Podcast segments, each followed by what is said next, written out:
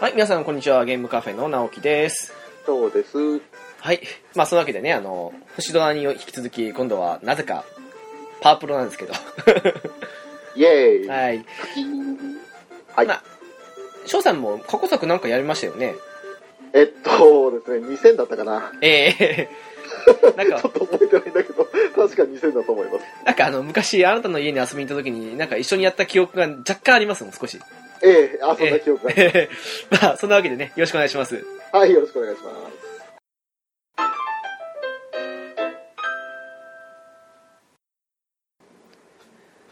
さて、そんなわけで、パープロですけど。ほい。翔さん、2000ってことはプレステですよね。プレイステーションですね。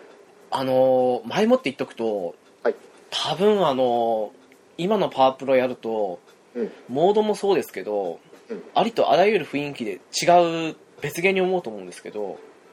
その点はですね、あの、まあ、実際にプレイはしていないんですけれど、はいあの、まあ、パワフルプロ野球で、やっぱり自分でそのキャラクターエディットとかできるじゃないですか。エディットっていうかサクセスですかねはいサクセスか、うん、それを使ってそのいろんなキャラクターを作ってあのまあ私「ラブライブ!」大好きじゃないですかええ噂では噂っていうかもうええじゃあ噂でいいですわそれでそのまあ「ラブライブ!」のキャラクターをパワープロで作ってそれでそのアイドル同士で野球させるみたいな企画をニコ動でやってるのを見つけてニックニックニーですねはい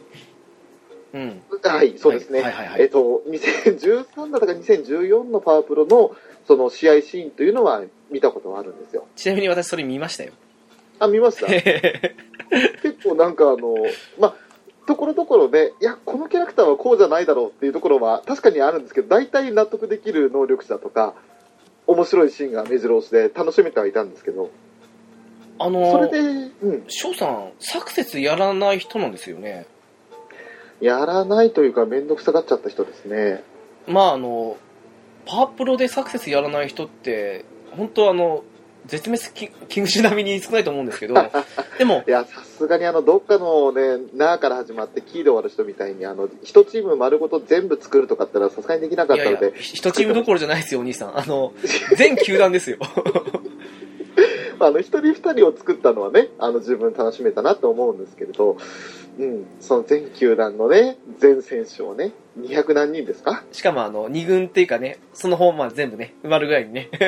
ねそこまでやり込むのはできなかったですねでもねあのへえ珍しいと思ったんですけどただ2000ですよねはいそうですサクセスロードですよね多分あれもうちょっと記憶も曖昧なんですよねだから正直な話するとあのうんリアルタイムでやった時に98とかその辺の高校野球編も楽しかったんですけどうんうんあのプレステ2以降の、まあ、結構アニメーションタッチな感じの方に変わってからのパワープロですけど、うんになる前となった後だと、はいサクセスに一つとっても面白さが全然違うんですよねうんうんのもあったので多分あのなんだろう人によって合う合わないはあると思うんですけど、うん多分今のサクセス触れたら結構普通に楽しめるんじゃないかなっていうふうに勝手に思ってたんですよおおなるほどまあ大体時間もね40分から、まあ、初見だと1時間半がかかるかもしれないですけどうんサクサクできますから、あ、うんそんなことでできるんであすそんかなもんですよあのですそうなねの最近のサクセスですけどうん流れ的にあの、まあ、ご存じない方もいると思うんで説明しちゃうんですけど、はいまあ、毎回もの違うんですよ例えば高校野球編だったりとか、うん大学編社会人編とかあるんですけど、はいまあ、仮に高校野球編で進めますけどあの結構ねあのギャグテイストの上に良くも悪くも野球に結びつけたがる主人公なんですよ はいいや、結構これ、これ面白いんですよ。あの、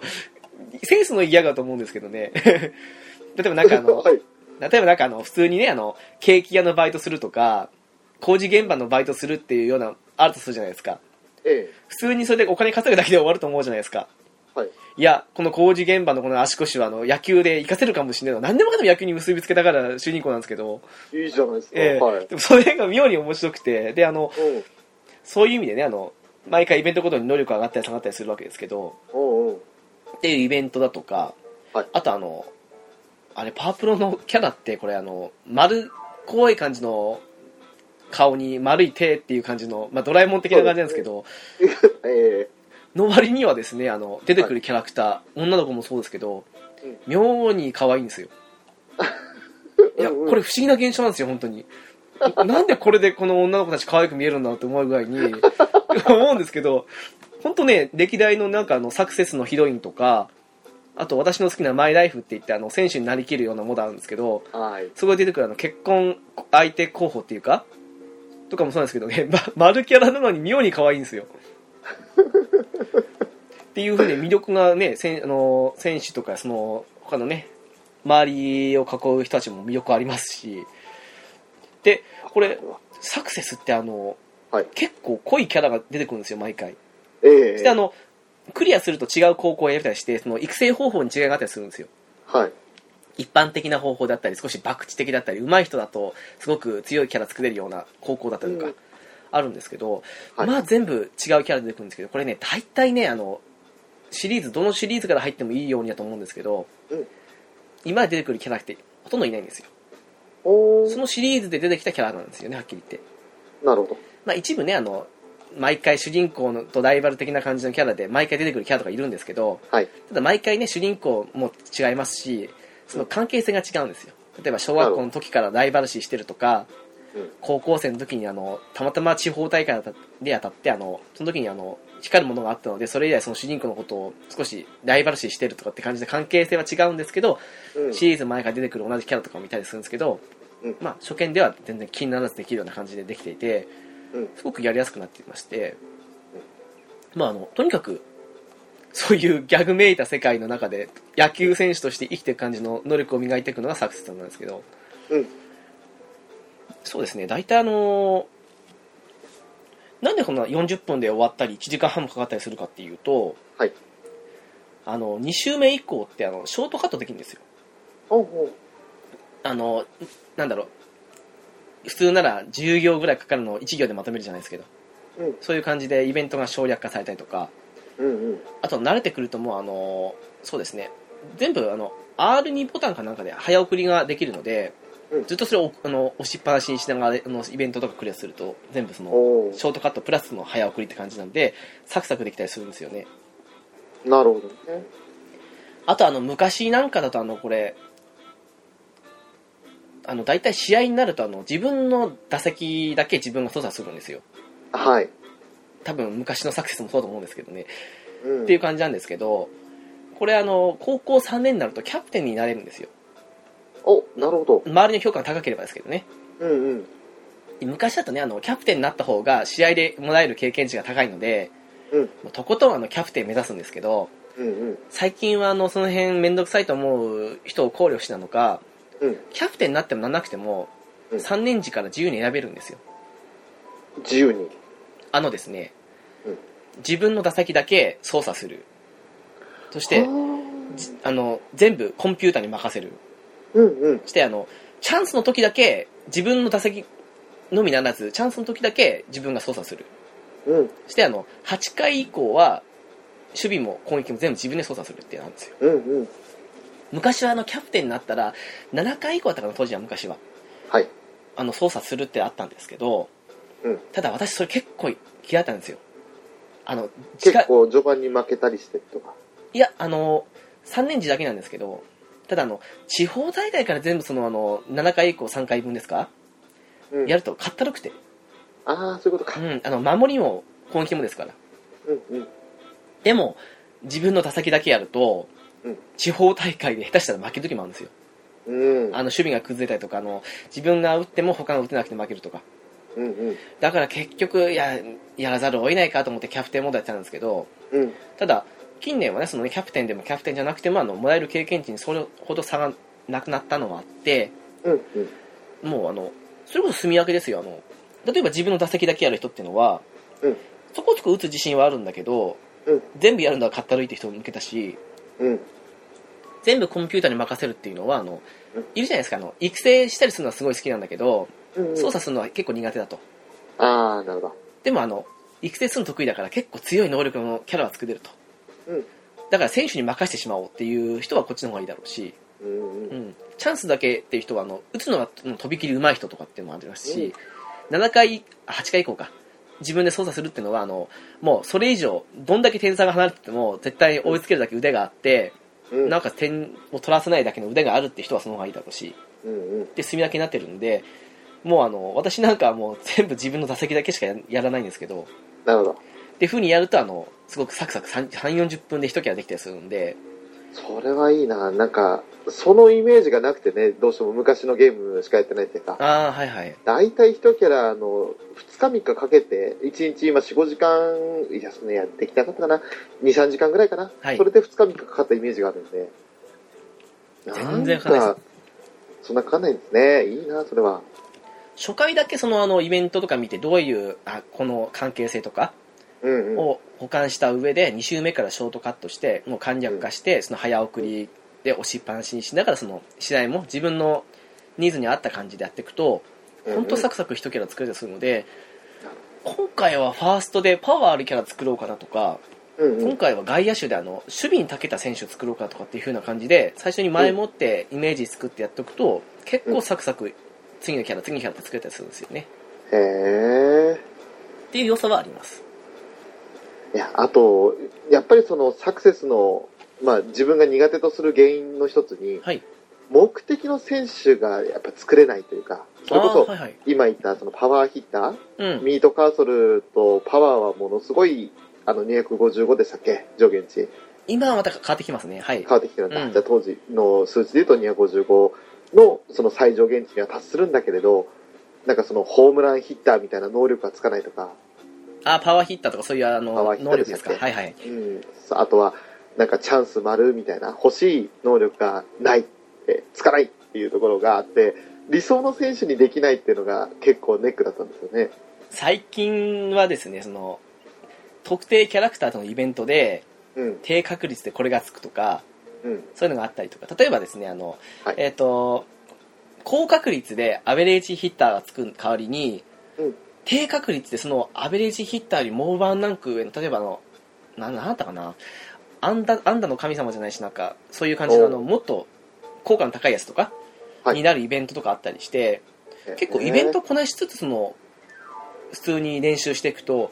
うん B とか C とかの、まあ、オールラウンダー的に全部揃いながらもすごい特殊技能いっぱい持ってる選手も作れたりとかおお最近のシリーズだとあの少し特徴をつけるためだと思うんですけどーうん1箇所だけ S がつけてるんですようんうんうんだからパワー S とかそんなのつけたりするんですけどこういはいうふはういに特化しててその先ほど翔さんが言ったように例えばミートカーソルとパワーだけ A っていうなんか全盛期の小笠原みたいな感じのうんうんをつけてであのイベントでこのパワーヒッターつけれる方のイベント行ってみようかとか、まはいはいあ、その辺はねあのやってれば多分分かってくると思うんですけどうんうんふうにやってみたりとかあともしくはあのもちろんそういうふうに始めながらも途中であのほらイベントでね思いのほかそのヒットの方のものすごくレアな能力が手に入ったとかっていう時には、はい方向転換しようっていう楽しみもあるんですよおおちょっと今回そういうふうにイメージであのイメージで始めたけどこんなレアな能力手に入ったからーうん今回ちょっとあの方向転換してちょっとうん急遽違う方に行ってみようとかうんうんそういう風にする楽しみもありますし、なるほどうねん、ただそうですねあの1周目から1周目ってあの本当始めた1回目からうんいい選手はやっぱり作れないですよあのどのイベントでどれが来るって分かんないですし、ねうんそういう意味でもやっぱあれなんですけどね最初はちょっと実験台的にそうですそうですまあ残念なキャラというか自分の理想とは程遠いキャラクターができてしまう結果になるとそうですね大体そうですねあの23回やったらなんとなく雰囲気つかめるとは思うんでうんうんそこからあとは深く、うん、ここをこういったら自分の方いけるんじゃないかっていうのもありますしうんただ最近のシリーズはね過去作に比べるとねあのそういう能力ですかあのアベレージヒッターとかパワーヒッターとか、はいチャンスもあるとかでもねやたらつけやすいですね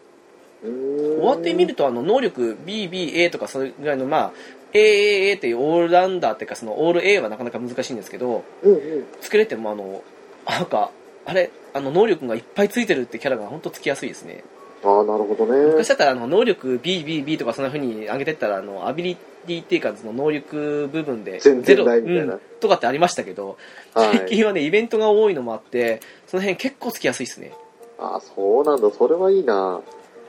まさにおっしゃる通りでその器用貧乏というか、ええ能力値だけの選手とかあとピッチャーでいうとあの平均的に全部の球種投げれるけれどどれも決め球に欠けるみたいな、ありますねはいえーフォークもなんだこの落ち方とかスライダーなんだこの曲がり方とか全然あの、相手のカーソルが追いついてしまうような曲がり方しかできないスライダーとかしか投げられないんで、シンカーも曲がったのか曲がってないかわかんないええようなズレとか、あの そういうのが多かったんで、本当になんかあの、いや、これじゃないんだよなっていうのが、調子によっても変わりますからね切れ味とかね そうなんですよ。もう、フォークだったら、まあ、上原、昔の上原ほど落ちろとは言わないけど、はいうんちょっとそれに行くぐらいの、本当にあの、この球球威は、ストレートかと思ったら急にカクンと落ちるような、そういったフォーク投げたいっていう。最近すごいっすよあの例えばストレート一つ取ってもはい。ストレートだったりあの、ムービングファストだったりうん。あとツーシームだったりとかそういうふうにあの、は球種が同じストレートにも分かれていたりとかはい。あとですねあのこれはね結構前点ぐらいからできたんですけど、はい同じ方向に2種類持ってたりするんですようんうん。例えばですねあのまあ全盛期の佐々木張りのあのマックスのフォークみたいな感じで、あの最高7段階なんですけど、うん7段階まで振ったフォークを投げつつもう一は回いこれフォーク来るんじゃないかって思ったら、今度あの12ぐらいの変化数しかないフォークを投げてあの、うん相手を惑わせるじゃないですけどお変ーそういうのもできますしうんうん。もちろんねあのフォークと別にあの例えば下方向ナックルとかそういうので別球種も持てたりするんですけど、うんうん。そういう風に付き合ったりできますしうんあと今回からですね、あのちらほら前の作品でもオリジナルの変化球とあったんですけど、はい今回からなんとあの、きあの投手ですけど、新球種を開発できるらしいですよ。開発あの切れ味がどう違うとか、その伸びとかその辺だと思うんですけど、ああ、なるほど。うん、っていうモードがあるんで、この辺はあの新しい変化球を作あの作少し違う変化とかそういうのを作りたい人からしたらいいんじゃないですかね。なるほどうね。んとかねあとはそうですね私はあんまりやんないんですけどうん。ペナントなんかは本当進化してるらしいですねうん。好きな人ペナントばっかやってるらしいんですけどねああ、そうなんだ。ええあの1年通してずっとやってるとかねおうおうあのににえんなんだっけこれ20年だったのが30年伸びたらしいです今回から30年って。うんなのであのそれこそねあの翔さんよくやるあのウイイデのあのマイクラブとかあるじゃないですかはい、ありますね。まああの辺よりかはあの結構細かくというかその、うん、いける部分もあると思うんですけどうん。いじったりとかそのドラフトのどうとかその辺の部分もすごく改良加わってるらしいんで、うんうん。うん、あのたまにねやりたくなるんですけど、まあ、私はあんまりやんないんですけどこの辺も進化してるとなるほどね。あとはマイライフはご存知ないですよねやったことないので、聞いたことないので、ですよねやってないと思います。はい。これあのプレステ2のね中盤から追加されたんですけど、うん私もあのサクセスよりこっちばっかなんですようんうん。あのサクセスで作ったキャラクターとか、うんもしくは一から作ってもいいんですけど、はいそういうキャラクターであのプロ野球の好きな球団に入団してそこからあの自分の野球人生やっていくんですよいいですね。だから他のあの有名な選手との交流を持ったりとかうん。さ先ほどちらっと言いましたけどあのいろんな場所であのいろんな女性に出会えるのでその女性とのあの絆を深めていって結婚したりとかうんうん。もちろん子供が生まれたりもするんですけどうん。であったりあとあの最近のシリーズとかあれなんですけどあの昔はあの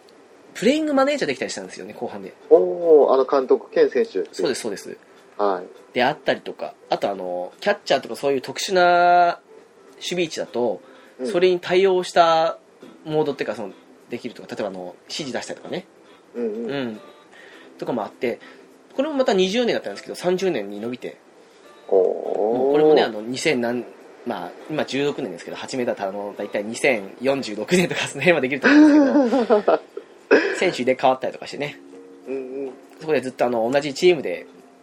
そこ一筋で行くのか例えばあの渡り歩くのかとかその辺も自由にできて終わってみると結構面白いんですよあの歴代の記録とか自分の記録とか毎年の記録が全部詳細に載ってるんでうんうん。それを見直すとあこういう人生あるんだなって見るのも楽しいですしねおおいいですね。私そういうデータ見るの大好きなんで本当にこのモード大好きなんですよなるほどね。何回首位打者取ったとか何回あの、うん、ここであのベストナインに選ばれたとかその辺全部載ってそれもあの終わった後にあの選手選手のなんなんだろう選手図鑑だかなんかですけど、そういうの載ったりするんで、うんいうつでん。も見れるようになったりするんですけどいいですね。往年の選手たちを肩を並べる記録とか出たらいいかっこいいですよね。できますできます私一回あの、なんだろう誰だっけもう歴代のあのアンダー記録1位になりましたマジか、一郎を超えたってことですかそうそう、まあ、シーズン記録で一度も抜かしましたけどね うんうんうん。とかねそういうのでまあただその辺も含めてねあのいろんなモードありますしうん。それこそ栄冠9っていうモードも面白いんですよこれおうこれも多分知らないですね。ですよね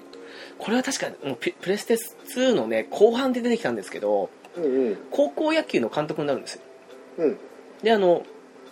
チームを育成していくんですけどね、はいまあ当然ですけどあの毎年毎年選手が入れ替わるわけですようん。だからあの一生懸命育ててもその選手はもちろん3年引退したらもう終わりなんですけどはい。ただその育てた選手たちであの上げた評判によって次の年新しく入ってくる選手たちがすごくいい選手だったりとかすごいしますしなるほど。これがですねあのすごろく風なんですようんすごろく風に転がしていってそこでなんかカードを切っていく感じのまあすごろくとカードを利用したゲームなんですけどねうん。この辺もねあのマイライフとかサクセスと違ってあとペあのあれかペナントかとかあの辺と違ってまた独自の楽しみがあってうんうん。もうこの栄冠ないのためだけにこれを買うっていう人もいるぐらいのモードなんでまああの今のパワープロってうんオンライン対戦抜かしても遊べる要素は結構ある感じなんですよねうん。 2000年だと多分サクセスとペナントぐらいですかねサクセスとペナント、そうだなうん、それぐらいしか、あともう基本的にそのまだオンラインじゃない時代じゃないですか。そうですねはいだから、まあ友達と家、まあ、それこそ直樹もそうでしたけど、その、家に来た友達と同じ、その、オフラインで遊ぶっていうのがあって、はいはいサクセスとか重視よりも結局その元あるチームで、ああなるほどあはいの、うん、戦い合うっていうのが多かったんですよね。どうしてもね。私はそうですね弟いたんでうん。音と対戦しながらもやっぱりあのサクセスで作った選手で、あのまあ、オリジナルチームを作ってうんお互いの選手であの音と戦ったって感じはあったんですけどそう同じような形でその逆に俺の弟の方がサクセスよくやってたんですよ、ああああなるほどはい、えーうんまあ、容量いいんだあい つがほんとうまいんだ選手を作るのだもんだからお互いにオリジナルチームとかオリジナル選手を編入させたチームあのクラブクラブじゃねえな、えっと野球チームうんをやるとあからさまにそのなんだろうイチロークラスの選手ばっかりな松井一夫クラス選手ばっかりな弟と。まあ、一人二人はちょっとすごいいい感じの選手は作れても、うんうんその他は現役選手に頼らなきゃいけない俺との差が激しくて、ダメだ、サクセスで作ったやつ禁止な、みたいな感じで やってた記憶はあるんですよね。いやーやっぱりサクセスってあの繰り返すことによって容量掴んでくるのもあるしはであのやっぱり回数こなす分あの確率的にいい選手できるじゃないですかい。うん。っていうのもあるからねやっぱりそのちょっと作るのとやり込むのだとやっぱ差は出てきますよね、うん当時あの学生、まあ俺は高校生で、弟は小学生ってこともあって、あそれは少やっしぱりその、きついですね時間の取られ取り方も違うし、ではい当時なんかやっぱプレイステーション2とかなんか一つしかないじゃないですか。はいはいあ、プレイステーション1か。はい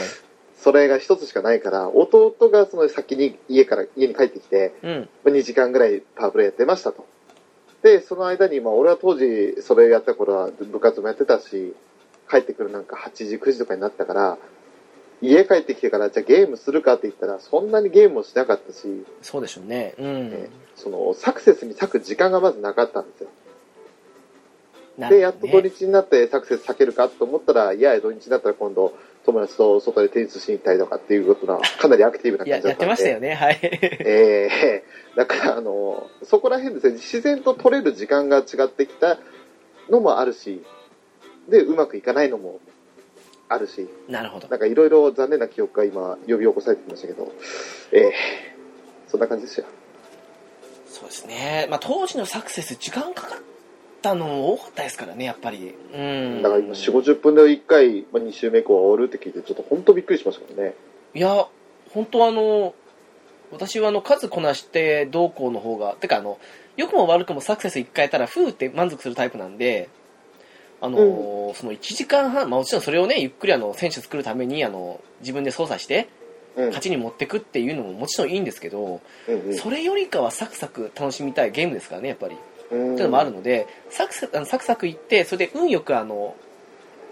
甲子園の決勝まで行ったようなキャラができたときに、あ、うん数こなしていったみたいな感じの方がどっちかかという言うとあったんですよ正直言ってああ、なるほど。あの結構経験値の差が大きくてうん。地方大会1回戦負けと、うんあの甲子園決勝まで行ったのと全然違うんですよやっぱりああ、うん、っていうのはあるんですけど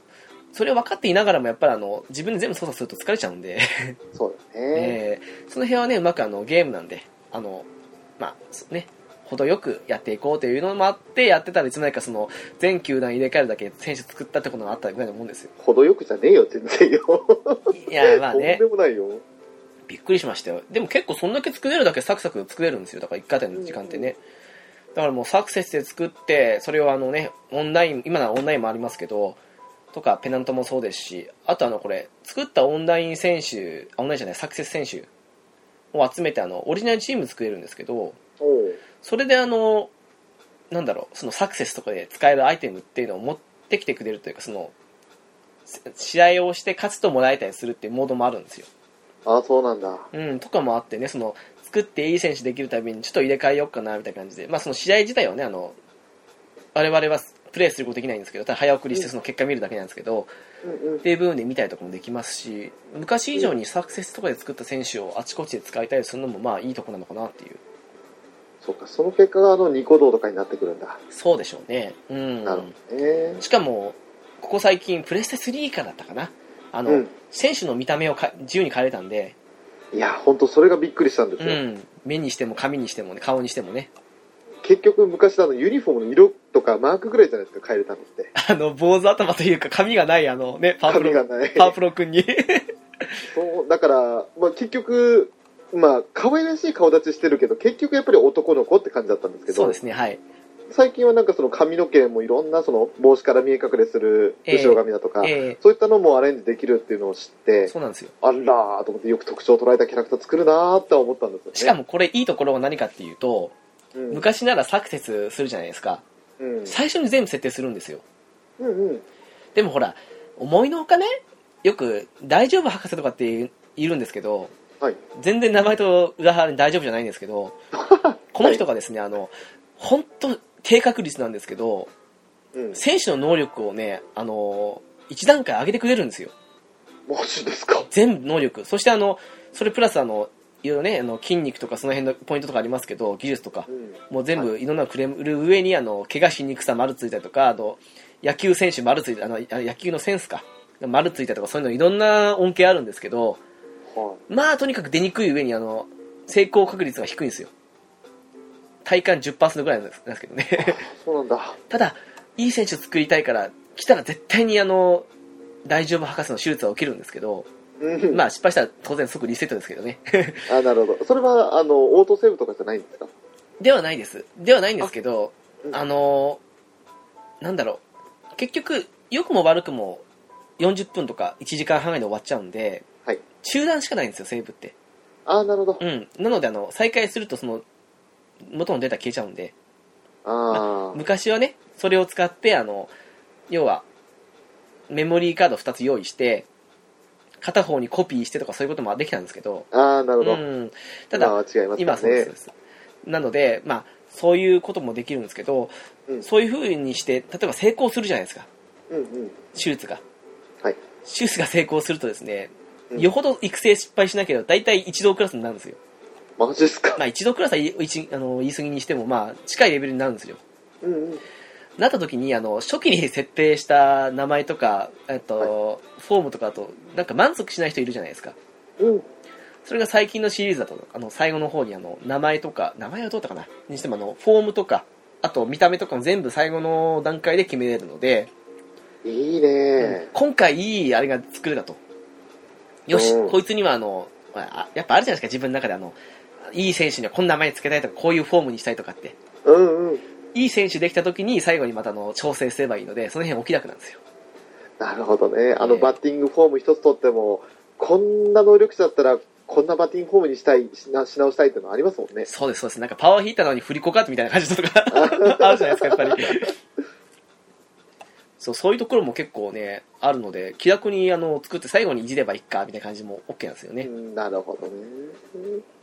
ゲームカフェオレ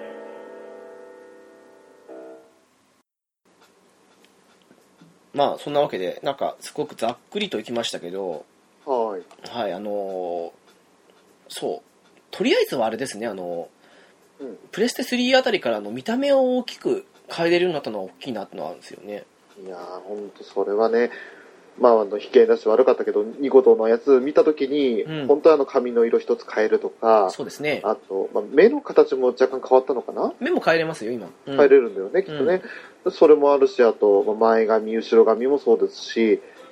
本当になんかあの、ただただユニフォームの色変えるだけじゃない、選手のそれぞれの個性が出せる、はいエディットの仕方がで、エディットというか育て方ができるっていうのが、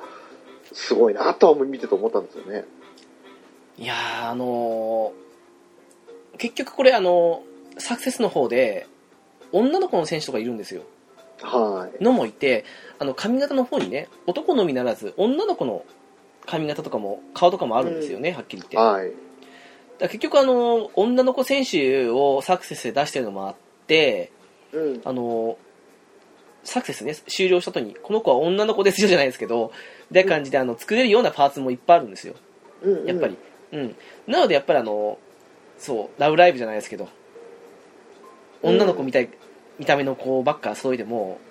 できるような感じのパーツは揃ってるんですよねやっぱりそうなんですってね。一応あの、まあ、キャラ育てる都合上では男って設定では育ててはいるんでしょうけれど。そうですねはい、うん。うん、だからね本当あのそういうふうにやっぱいい能力の選手が作れてうん。であの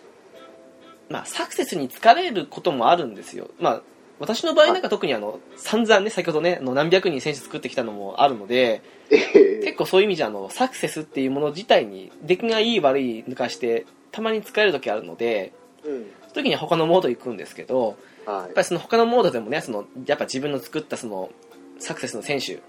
で気に入ったので見た目も自分の好きなようにするじゃないですかっうん、はい。ていうのが他のモードでも使えるっていうのはやっぱり時代の進化というか素晴らしいと思うんですよねやっぱりそうですねう。んでもね本当他のモードも使えるんですよねだから結局殺接でいい選手作って見た目もいじった後にその選手をもとにあのプロ野球人生じゃないですけどマイライフの方に反映させてめちゃくちゃ楽しいですよね、それやれたらね。ドラフト1位で行くのかもしくはドラフト6位の注目されてない中からあの一気に新星のごとく輝くのかとか自分で頭の中で脳内妄想しながらやってうわ、あの6位からのスーパースターがいいな。そうですよでそういう風にやってね能力的にはもう超一流なのにドラフト6位みたいなね、嘘だろうっていう、どんだけ見る目ねえんだよ、プロ野球っていう。 本当ですよ。っていうことやったりとかね、うん、もう1年目でね、もうあの新人員を取ってみたりとか、なんかもう豪邸買ってみたりとか結構あるんですよ。ドラフト6位で取られたこの選手が新人王を獲得しましたって、超ビッグニュースですよね。ねえ、そんな出番あったのかみた いな。一体どこにそんな、ね、ノーアルタカ詰め寄って隠すじゃないですけど、隠しすぎだろみたいなさ。でも、どんだけだよみたいなね結構ドラフト下の方だけど、名選手多いですもんね。いや、そうですようねん。それこそ一度だってドラフト5位ですもんね。逆になんか注目されてなかったから何こそって感じで、あの、反骨心みたいなところで、ああいう結果を出したってのもあるのかもしれないですけれど、ああ、それもあるでしょうし、あとあの、注目、そこまでされてないからこそ気楽にできた部分もあるのかもしれないですよね。それもあるでしょうね。まあ、あの、引き合いに出してまた申し訳ないんですが、ドラフト1位で、何者入りで入ったのに、むしろあの、いろんな球団から指名されたのに、お、おう、 結果出せなくてみたいなところもありますもんね、やっぱね。ごめんなさい、あ誰も言のわ、ないですけど。あなたが話し始める前から私とてもあの、さから始まって木で終やわめるなさいって、いいんですって、最後、きれい終わったりしないですから。をちょっとあの、頭の中で浮かべてしまいま した。俺もそれを浮かびながら話します。話します。ねえ。でもまあ、それもまたね、あの、うまくいくというわけじゃないところを表してますからね。だから結局その注目されてその注目を糧にしてあのヒーローになる選手もいるとは思うんですけれどそうですね、はい。うん、ただそれはそれぞれ人によってねやっぱプレッシャーに感じてしまうこともあるでしょうから、うんうん、だから、まあ、なんだろうシンデレラストーリーじゃないですけれど、はいその6位から一郎みたいになる5位から一郎になるみたいな感じでうん。うやんっ、た方が物語的にはかっこいいですよね。だからなんでしょうね、あの、マイライフって結局良くも悪くも自分で決めていくというか、その、まあ難易度も含めて決めていくんですけど、うんってとこもあるのであの最初はねあの、まあ、超一流スター的な感じというか、はい毎回あのタイトルに食い込むような感じのうん選手もやってたんですけど途中であの1軍と2軍を行ったり来たりしたりとかうんもしくはあの数年1軍に定着してレギュラーだったけど後半ちょっとあの代打になったとかそういう感じで自分で調整するというかはい難易度調整も含めてやっていく選手とかの方が面白かったりする時あったんですよねはっきり言って。ねうん、総合の記録見るとあのそこまでねあのタイトル取ってないとかうんそのアンダースとかにしても全然記録に残らないんだけどでも長くその十何年やったとかっていう感じの部分をね作っていくのは面白かったんでいや変な話何か一つでも特筆すべき点があればいいんですねなんかその3割バッター常に取ってましたとか、えうん、だからあとは安打数的にはそんなに伸びなかったけど安定して毎試合活躍してましたとか、ー、うんいいと思いますはい、うんね、そういったその見えない記録というかあの分かる人には分かるこいつはいい選手だっていう評価されるような選手って結構ほっこりするっていう感じですよね。それこそ今回から20年から30年にあの伸びたのではい、毎回そこそこの活躍なんだけどそれこそあの出場記録はあの実はあの歴代1位になったとかっていうでも他はあの、まあ、そこそこだけどみたいな感じの選手をでマイライフを置いてもいいと思いますし、まああと何かしら長ですよく怪我しないでやっていけて最年長出場記録を作りましたとか、そうそうそうそう、うん ねえずっとこのポジションは譲りませんでしたとかね ああいいですね、あのねネットの方で見たっけ、うんマイライフってその、まあ、何十年自分の歴史を作れるわけじゃないですかあの最初にどんな能力で始めましたって感じの始めておうそこから毎年あのこういうことがあった例えばあのここで調子良かったんだけどここで怪我してしまって2軍に落ちたとかっていうのを自分の選手の軌跡をずっとあの2チャンネルかなんかに書いてる人がいたんですよおうはいはい、あれがすんごい面白くてで何人も書いてる人いたんですけど、うんまああのにね、総合のまあ歴代の歴代というかまああの通算成績が2割半ばぐらいなんだけど、うんこの十何年この一部この何年から何年の間はレギュラー取ってやれたんですよとかって感じのことを見た瞬間に、ああマイライフでやっててこの一つの選手の歴史作ってんだなっていうのはもう妙に面白くていいですね、うんそういうのはなんかもうあの魅力というか醍醐味になってきますよね私同じマイライフ好きとしてはあれはねすごくああこれは面白いなと思ってうんそれこそあの全部終わってしまうとあの毎年ねあの何年にこのどんだけ試合出てどんだけヒット打ってこうやってそのうん通算成績が先ほどの図鑑ですか日本にはい記録されるのでそれを見直せばあのあこの選手こんな感じで残したんだなっていうふうに思い出せるのでうんまあ面白いんですよその辺見てるのがね うんとかねうんうんそういうのね結果として聞くのはすごく俺も今うんうんって聞けるんだけど、うんそれをじゃあ果たしてじゃあ自分でできるかって言ったらそれが一番不安です不安でしたよねなんでしょうねあの例えば打者打者だとあの毎試合あのそう自分の打席だけやるわけですよ結局はいピッチャーだとあの自分が登板の時だけ投げるって感じで、うんうんそれ以外はあのコマンド式で、まあ、結構サクサク、まあ、1日が例えば10秒20秒で終わったりはするんですけどって感じで進めていくとしてで途中で、まあ、あの例えば少しだるくなってきたなとかと思うとあの何日までスキップできるんですよ、ああいいですうね、ん、1ヶ月スキップしようとかそんな感じでねうんうんというふうにやっていくんですけどただマイライフってなんでしょうね長くやるって感じなんですよ例えばあのうんうんこの1週間はこの選手の1年をやってみようとかそんな感じでうんゆっくりやってって途中でうんちょっと今日はもう飽きたから違うのやろうってなった時に例えば先ほどのすごろくでやっていくすごろくのカードで切っていくその栄光あ栄冠ナインだとかはいあとちょっとペナント進めてみようかなって人がいたりとかあとちょっとサクセスサクッと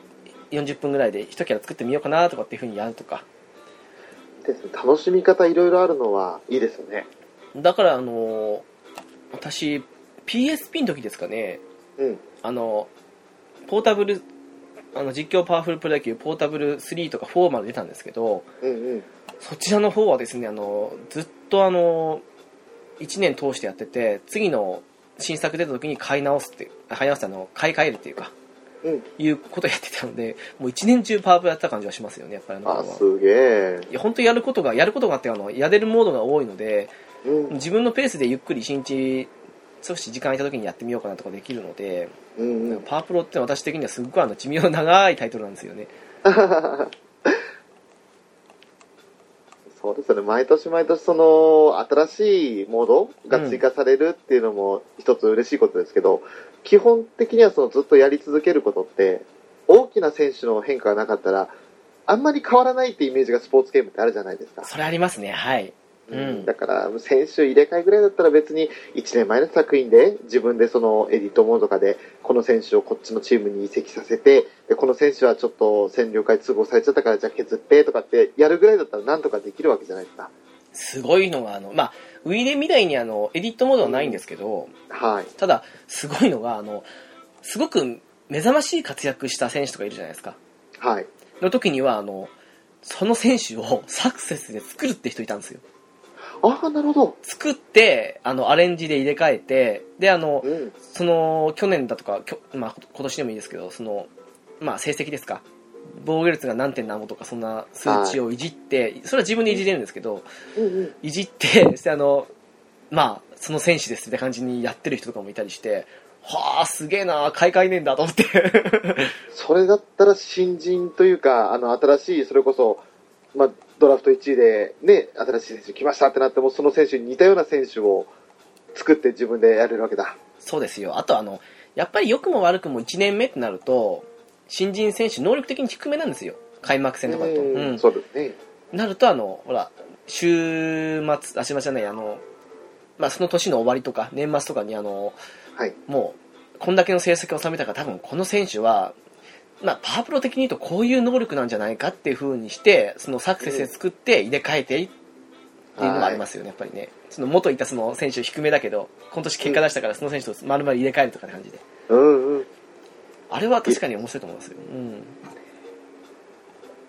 そうか、それはいいな。そうやってくると、やっぱりあの、まあ、スポーツゲームの欠点をうまく、その、プラスに変えたって感じになりますね。なりますよねえあと、パープルはどうだったかなあの、その年のデータ反映じゃないですけど、確か、選手取れたはずなんですよ、確かね。ああ、そうなんだ。あの、ほら、あけ、あからさまに能力が違う選手というか、あの、結果が、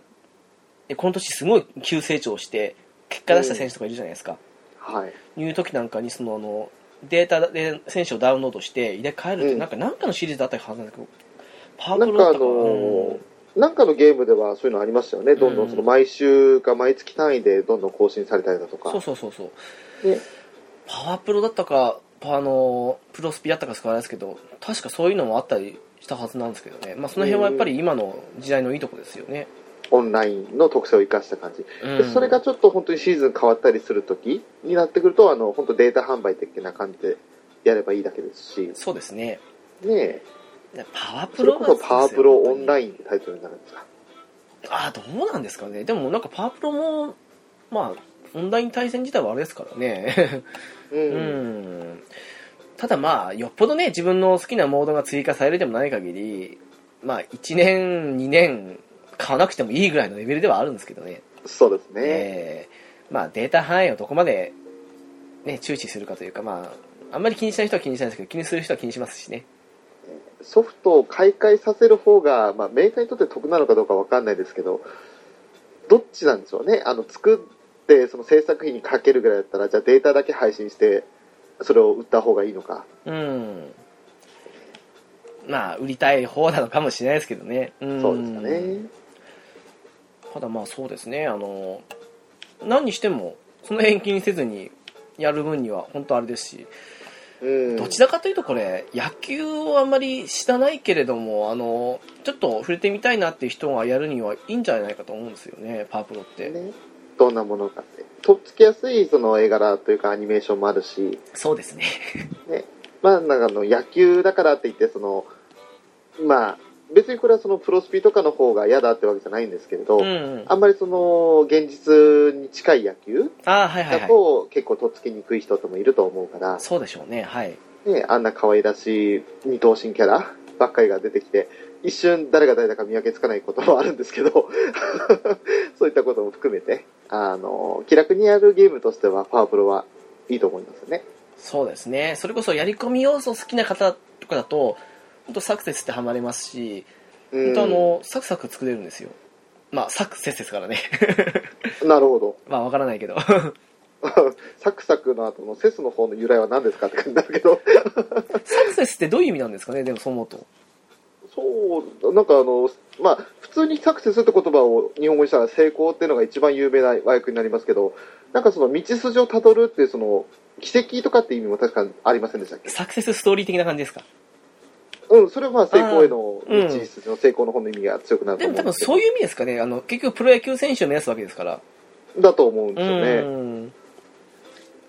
なんか他にその、まあ、サクシードっていうその動詞の方でのおー強い意味があったと思うんですけど、はいはいちょっと俺あの英語勉強しなくなってからだいぶ経つんでわかんないです。 わかんないです。いわかんなや、いですいいと思います。申し訳ないです。いいと思い ます。いやー、でもね、あれですよ、おすすめですよ、本当に。はい、そうですね。どうなんですかね、結構ややこしいルールって、まあ、なんだかんだ野球は触れてきてるのであれですけど、全くわかんない方からすると、うんどういうふうに映るんですかね、なんかいろいろ、ちょっとしたルールはあったりするわけですけど、うんうん。まああの、ルールなんてそれこそあのサッカーでオフサイドって何みたいな状態になる人ってもうサッカー自体は楽しめるわけじゃないですか。なあ、オフサイドもうわけわからなくなってきますから ね。毎回変わってね。ねなんとなくその、あ、相手がいないところで待ってたらダメなんだなぐらいの意味合いで理解しておけば、そうだそね。の、うんわかるって、あとはもう相手のボールに決めればいいんでしょって野球だって相手のボール打ち返して、うあの、どんどん一塁二塁三塁回ってホームに戻ればいいんでしょみたいな。そそうだねれぐらいのルールさうえん分かってれば、できると思うんで、そうなりますね。あ、ね。あとあれですよ、サクセスですけど、はい。最近しん、結構親切というか、うん。ありまして、うんあの、従来のサクセスって、あの、試合モード自分で操るんですけどうん、良くも悪くも、あの、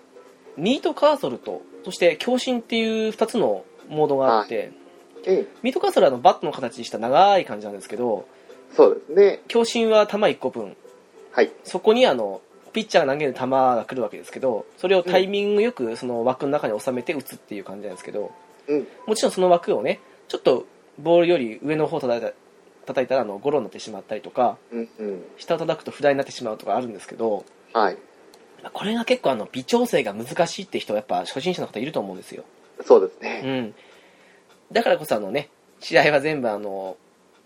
コンピューターに任せるオートの方で行くっていうことも最近はできるんですけど、おおそうは言ってもあの、まあ、2年生のうちまでは全部自分の座席は自分でやらなきゃダメなんですよ、ああ、そうなんだ。うんまあ、もちろん試合の経験値は、ね、3年次よりは低いから、まあ、そこまで気にしなくてもというか、まあ、育成するなら全部打った方がいいっちゃいいんですけどうん。その時とかにです、ね、あの最初に選べるんですよあの簡単なモードか普通なモードかじゃないですけどほう。あの試合で得られる経験値が、うんそこそこになにはなってしまうんですけど、はいその代わりあのミートカーソルにロックオンがつきますよっていう、おおおロおックオンっていうのはあの自分である程度その球の来る球の近くまでは移動させなダメなんですけど、はいさせるとその残りはあの勝手に合ってくれるというかだからマシンに捉えやすくなるんですよすごくああ、そうなんだ。自動移動してくれてはい狙い撃つぜってやつなんだ。そうです、そうです。っていうモードと、もう一つは、あの、試合の経験値が大きくもらえる代わりに、そのロックオンモードがないって、まあ今までのモードですね。うん。 2種類があるんですよね、最近。なるほど。なので、あの、ロックオン付きの方でやっても、結構、まあ、ロックオン付いてる分打ちやすくなるから、うんうんヒットは出やすいわけですよ。うんうん。なので、ヒットを打てば、あの、その、打ったね、ヒット数とか、その、打点といって、まあ、点を入れたかん、まあ、回数とか、はいそういうのによって、あの、もらえる経験値は増えるので、うんうん下手したらですね、これ、あの、そのロックオンついてない方の経験値たくさんもらえる方ですか、うんの方で、1回ヒット打つよりも、その、ロックオンついてる方で3回ぐらいヒット打った方が経験値もらえたりするので、ああ、なるほそどうそうね。そう。なので、あの、結構ね、あの、自信なかったら、その、ロックオンついてる方でやったりすると、結構ストレスなく打てたりするので、 うんええそういう意味では、あの、初心者の方やっても全然楽しめると思いますし、あ、それはいいですうね。ん。現に私、あの、オンライン対戦ほとんどしませんからね。 あははええ自分の世界に閉じこもるんであの、オンラインの世界でやっても、やっぱりその1対1が基本なんですかあというと、まああの、あれでえすかー、要するに自分のチームを自分で全部操作して、相手のチームと戦うみたいな感じで。あ、そうですね。あの、いわゆる、あの、ウイレなんかの、あの、レジェンドモードみたいにみんなで各ポジションではないです。ですよね。まあ野球だから自分の出番回ってくるまで相当かかりますしね。下手したらね、自分の守備以外だったらもう自分打席しかないですからね。ですもんね。えーそこはさすがにないですね。ああ、よかったよかった。それはあの、サッカーと違うところで、サッカーのそのレジェンドモードだったら、それこそサイドミッドフィルダーやれって言ったら、うん。そそこだけ注視しながら試合の流れを見て自分で動き出したりとかうですよね。うってんいうの。が楽しみですけど、あれ野球ははそうはいかないですね。野球はそうはいかないですね。ねあのサッカー基の本的にベンチであの、なんだろう、ベンチにあ腕かけて、で、なんかじっくり試合を見てる、 そんなシーンしかないですもんね。そうなりますね。あの、レジェンドモードあれは、あれで面白いですよね、サッカーのあのウイレとかのね。あれが好きなんですよ、俺、ウィーレの方はね。あれは、なんだろう。あれはあれで本当ね、うん、そのモードで、その、なまあ、オフ・ザ・ボールの時の動きもそうですけど、うんありますからね。あれはよくできてると思うんですけどね。 2010の時の話してて申し訳ないから、結局4人しか当時はね、1チームでできなかったんですけど、はいはい。うんしかも相手も普通のコンピューターだったんで、あー、でも、それでも面白かったですよね、あれ。面白かったうですよ。ん、私あのモード好きでしたよ。あの。本当、だからあの、今のみたいに多分10人ですか、ゴールキーパー以外の。おはいはいはい。もしくはゴールキーパーも今できるのかもしれないですけど、それこそ FIFA なんて全員できたはずですけどね、確か。ですもんね。うん。そういった風になってくると、ちょっとあまりにもこの回線的な問題もあるし、うん。いろいろあの不便生じるので、まあ、4人ぐらいがね、ちょうどよかったかなとは個人的に思ってるんですそが、れはありますね。でもまあまあ野球のね、やっぱゲーム上ね、やっぱり特性上難しいところありますけどね。うんまうあん、そういうところもあるんで、私はあんまりやんないんですけど、ただオンライン対戦が好きな人もいますしね。ううんん。どうだろうな、あれ、守備と攻撃、別々の人できたかななんか、なんかあった気もするんですけど、ちょっと定かじゃないです。ああ、なるほど。うん、まあそういう感じでね、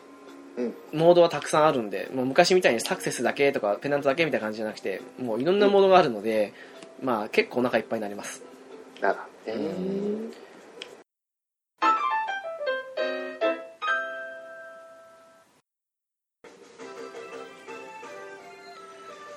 さて、そんなわけで、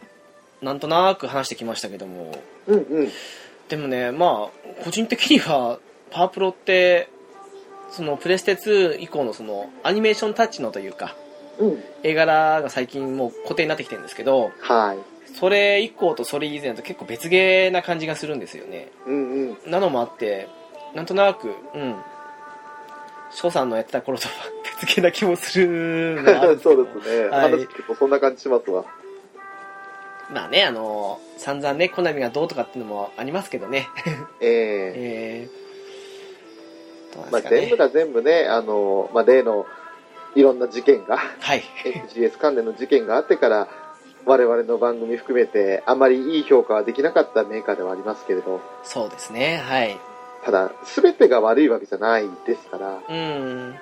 いいものはいいとちゃんと言わなきゃいけないし、うん、そうですね。ただちょっと悪い面が目立ちすぎてるのは最近の傾向かなっていうのは、それも正直なことだし、まあそうですね、はいはい。うんね、ちゃんとそういった評価は全部が悪いって言っちゃいけないとは思いますし、まあその影響か、あの、毎回ね、パワープロってあの、2000何年とか、うんまあ、それこそね、19あの90何年とか、そういうものであったりとか、あとあの、まあ、セブン、ナインとか、そんな感じのナンバリングだとか、うんいう感じで出てたんですけど、今回はね、あの、2014年の後のまさかの2016年という飛んだ感じだったんです けど、多分その辺な影響んかもあ理り由あまっすたよね。んですかね、2015年出さなかった。多分今、翔さんがおっしゃった感じの理由だと思いますよ。あ、なるほど。あの、出す出さない、もうコンシューマーじゃなくて、もうそのね、うん、どったらこったらって感じのに巻き込まれた結果だと思うんですけど、そういうことか。うん。でもまあ出てくれたのでね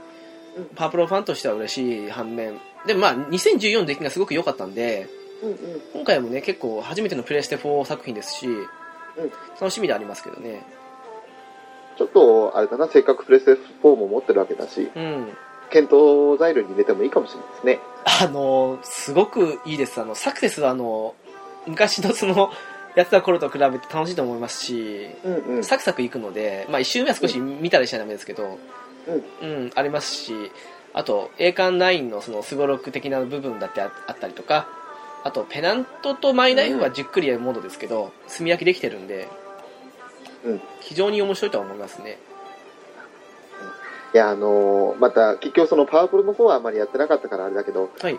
ウイイレの方とかになってくると、うん、まああのーまあ、アニメカフェの方でも取り上げたホイッスルってサッカー漫画が大好きではいそのサッカー選手出てくるサッカー選手がもしその高校卒業まあ中学卒業して高校卒業してああいいですプロねにはいなった時のうんね、うんこの、また、つまり風祭り賞だったら、身長146センチ、まあ、ちょっと大きくして153センチぐらいかな、えーみたいなわかりま感すじよで設定しておいて、で、あの、瞬発力は99だけど、トップスピードは90ぐらいにしておいて、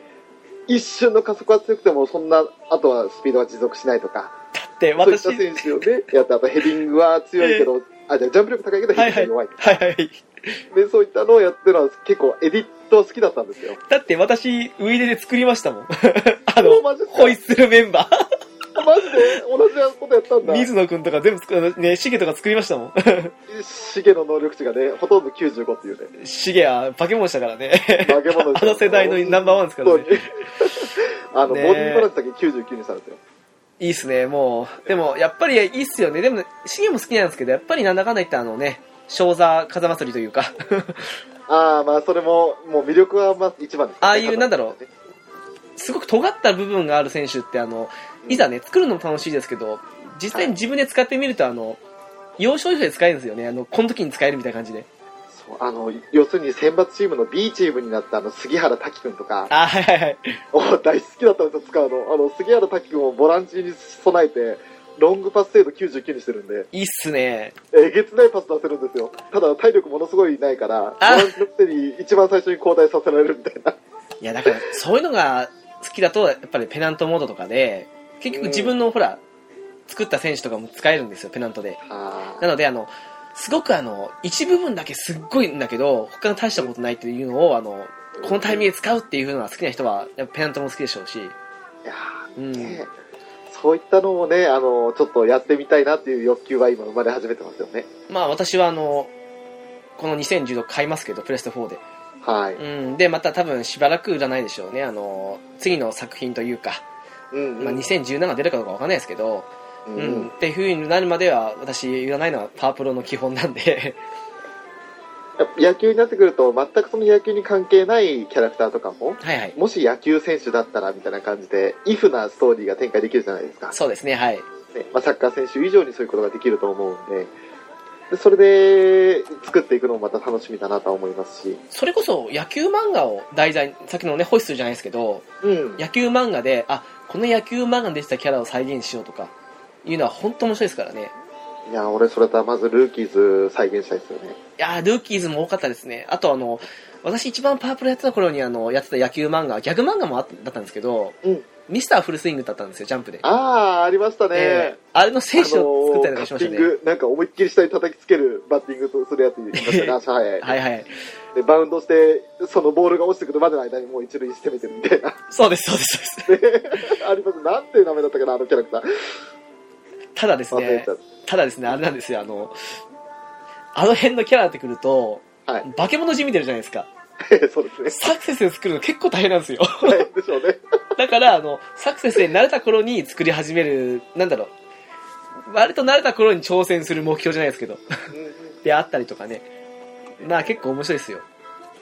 そういうなんか、あの、なんだろう、サッカーでいうキャプツバ的な、ええあの特殊能力的なやつの方が、その、実際にゲームで作るには面白いけど、作り にくい。そうですね。だからこそやりがいもあるとか、ななんかあの、なんかの弾みですごい選手できたら、